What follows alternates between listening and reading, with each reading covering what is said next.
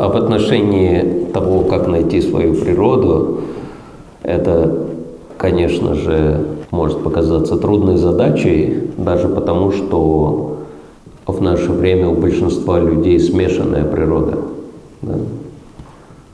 А, Бхактивиди Пура Махарадж шутит на эту тему. Он говорит, что я хочу всем давать наставления как браману, все контролировать как кшатри, чтобы у меня было много денег, как у вайшьи, и при этом, чтобы я ни за что не отвечал как шудра. Вот, то есть собрать крем со всех тортиков. А,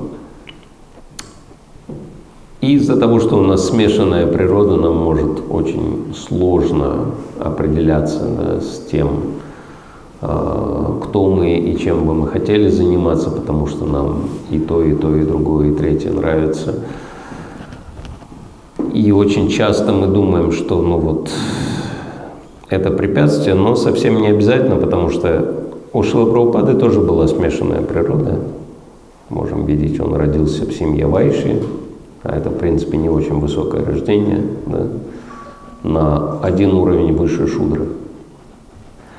Но, тем не менее, поскольку его отец и его мать были преданными, он воспитывался в брахманических стандартах да, духовной практики.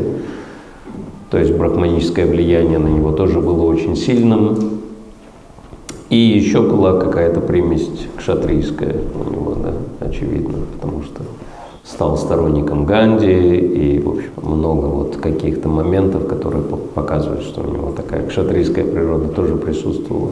Но он реализовал ее, следуя наставлению своего духовного учителя. Потому что для того, чтобы создать искон, ему все черты его природы понадобились, да, его опыт вайшья, а, для того, чтобы очень практично а, заложить финансовую основу в общество сознания Кришны. Да, ну, все на продажах построено. Продажа книг, продажа просад. Без этого вообще бы общество не выжило. Вот. Кшатрийская природа помогла ему преодолеть кучу препятствий, а брахманическая природа помогла ему перевести, прокомментировать книги, проповедь, э, обучение учеников. То есть мы можем видеть, что если бы у него не было всех этих преимуществ, э, даже если бы ну, не хватало чего-то одного, ничего бы не получилось. Поэтому это пример того, что даже смешанная природа может э, быть более, как это сказать, выгодной, что ли, да, чем чистая, более полезной, чем чистая природа. Можно не переживать по поводу того, что у нас смешанная природа, но, конечно, важно определиться, да, ну, я не знаю, можно послушать, например, какие-то записи моего семинара по предназначению, я там говорю о каких-то моментах, вот, и там даже есть какие-то упражнения, которые можно сделать.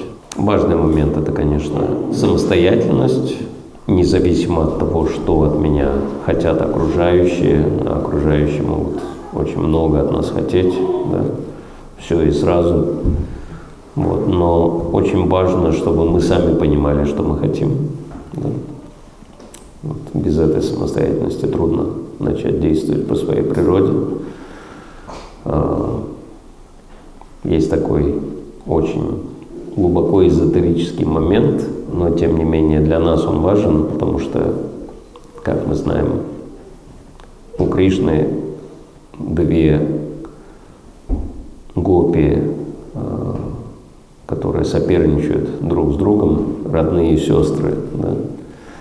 Радхарани и Чандравали. Вот. И они отличаются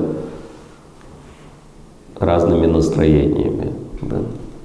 И настроение Чандравали заключается в том, что я принадлежу Кришне. Да? А настроение Радхарани – это Кришна мой. И у меня, например, появилось убеждение, что если я считаю, что я в искон, да, то это не очень надежное положение, потому что сегодня я в искон, а завтра, может, и не в искон. Да? То есть совсем не гарантия того, что я буду продолжать духовную практику. Но если я считаю, что искон мой, вот тогда я уже точно никуда не выйду. Да? Понимаете? То есть если я чувствую внутреннюю ответственность, то, что это мое движение, да? то, что сознание Кришны – это моя духовная практика, искон – это моя организация, вот, и я здесь не просто как такой пассажир да, в каком-то поезде или еще где-то, что я разделяю ответственность за все, что здесь происходит. Для этого нужна самостоятельность, вот такая внутренняя, да, и вот с этого начинается понимание своего предназначения.